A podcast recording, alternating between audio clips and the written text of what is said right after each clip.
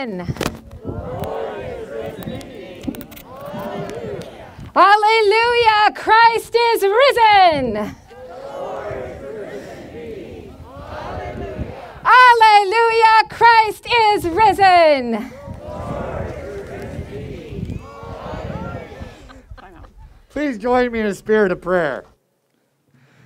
Gracious God, how can we thank you for this gorgeous Easter day under the sun on a football field, worshiping you?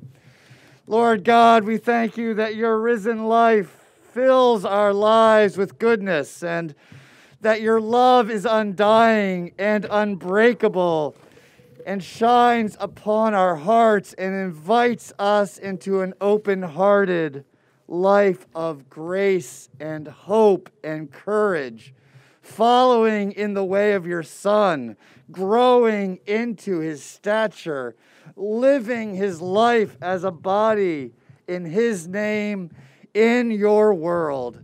How can we thank you, Lord, for the grace of this day where death is defeated and your life is affirmed?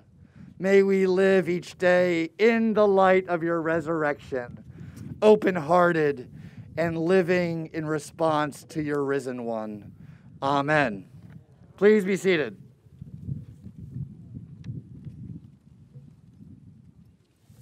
Ooh, trying to keep my. Okay, whatever.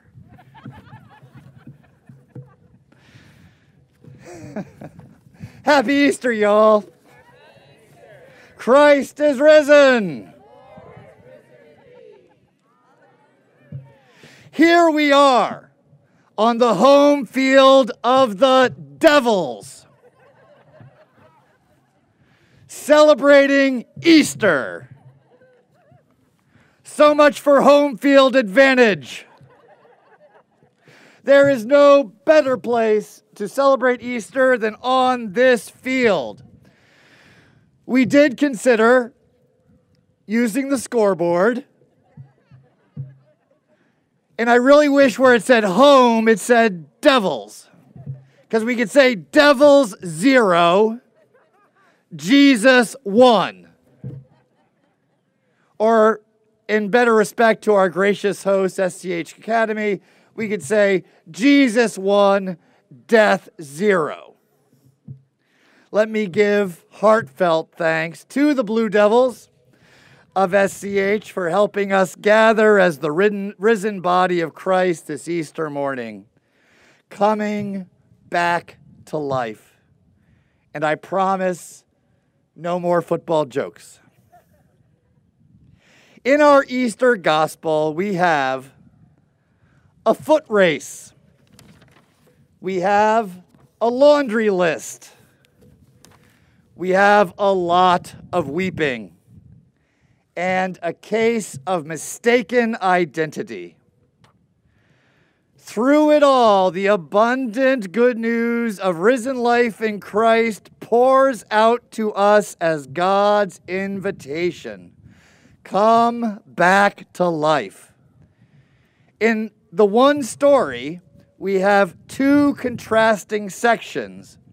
The first with Peter and the beloved disciple, and the second with Mary of Magdala and Jesus. Two ways of responding to God's abundant invitation. Now, I think of the Peter and the beloved disciple part as slapstick.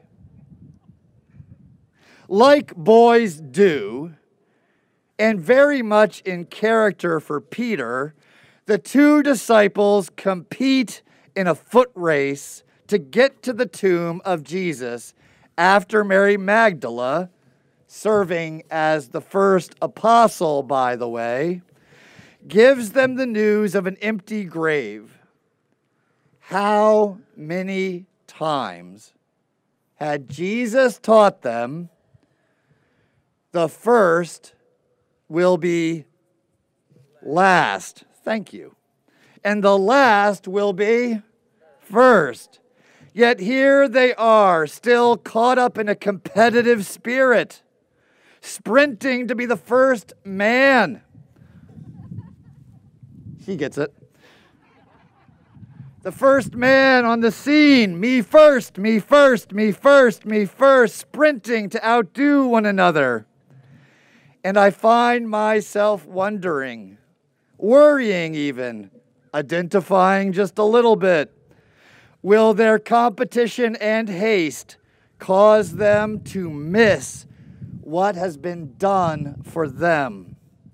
Indeed, Peter, very much in character, walks away from the miracle of an empty tomb, tomb with a laundry list, a precise accounting of the linens that has been passed down to us through the gospel. Perhaps a subtle warning by the gospel writer for us to avoid crass literalism on Easter morning.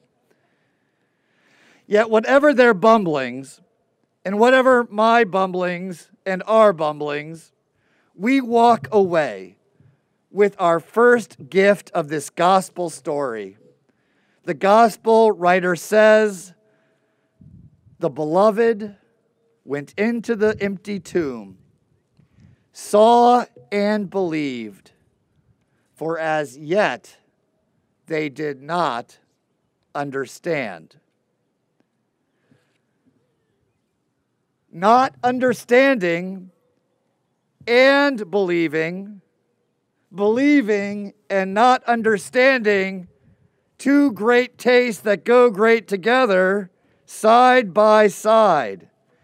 This is the first gift for us today because I know many of us are in just that place or we remember that place on our journey into faith in Christ.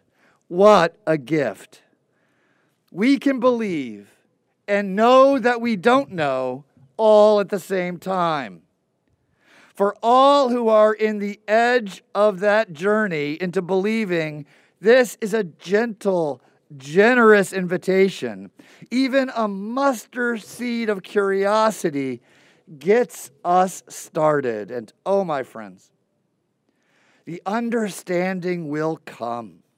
The understanding will come with abundant, rejuvenating gifts which stretch our conventional imagination, our narrow intellect, our cramped souls, and our pinched hearts into the fullness of Christ's love. So, my friends, if you're sitting with confusion, know that it is a gift. Our thinking does not save us. God's coming back to life saves us. So, after the slapstick of Beloved and Peter, Mary of Magdala is left in her weeping and her confusion outside the tomb. And she, she is the one who is first to meet the risen Christ. First, the angels ask her, and always know that angels are just the front line of God. So God is talking, they're the messengers. The angels say, Woman, why are you weeping? And then Jesus asks, Woman, why are you weeping? And we know it's hard to see with eyes brimming and swollen with tears. So maybe this is why Mary mistakes Jesus for the gardener. And a gardener is a giver of life, so she's close. Woman, why are you weeping? Jesus asks. The question is asked twice. There must be something important in the weeping. How does Mary answer Jesus? Here is how I hear her answering. I hear her in the full throated voice of lament and mourning. I hear Mary of Magdala saying, Why? Why? Because the one who loved me was murdered. Why? Because the one I loved with all my heart was tortured to death, buried, and then stolen away from me. Why? Because all that I cherished as good in the world has been crushed and destroyed. Why am I weeping? The one who loved me into freedom is gone. Because everything I hoped for, everything I believed in, all that I held as good has been lost. Mary mourns and weeps, and through her tears, she is the first to see the risen one. Through her tears, the risen one appears to her, comes into focus. Mary, the faithful mourner who knows what was lost on the cross. Mary, the one who weeps, is the one who sees. Blessed are those who mourn, for they shall be comforted. Blessed are those who are pure in heart, for they shall see God. Blessed are those who thirst for righteousness, for theirs is the kingdom of God.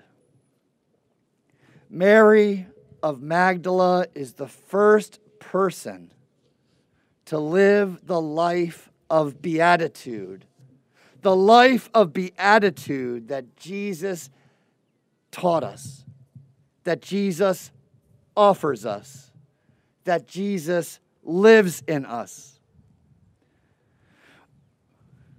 Now, over the past few years, we have collectively experienced the fragility of the good the fragility of the good and the vulnerability of all that we cherish. We have experienced the danger to the goods we have in common. Years of mourning, loss, anger, and fear. And I want to suggest that it is through our tears, through our sorrow, through our heartbreak at the loss of what is good, what is best, that we will see the risen one come into focus in our lives. It's through that lens of mourning the good and aching for the good. It's through that that we will see Jesus rise again in our lives and bring us back to life. The goodness of God's creation, the goodness of God's community, the goodness of God's way in Jesus have overcome all that opposes it, and they are victorious. God's vulnerable goodness, God's gentle, loving goodness, God's fragile, breakable, embodied, life affirming, and human crafting goodness. God's simple, aching desire to love us no matter what. All these are victorious in the risen one. And we are invited to live in that same open hearted space with Christ. Alleluia. The risen life of Christ is stronger than death. Alleluia. Stronger than empire. Alleluia. Stronger than hate. Alleluia. Stronger than anything that would separate us from the love of God. Alleluia. So, my friends, I pray you and I will accept this invitation of new life in Christ. And together we will come back to life. Amen.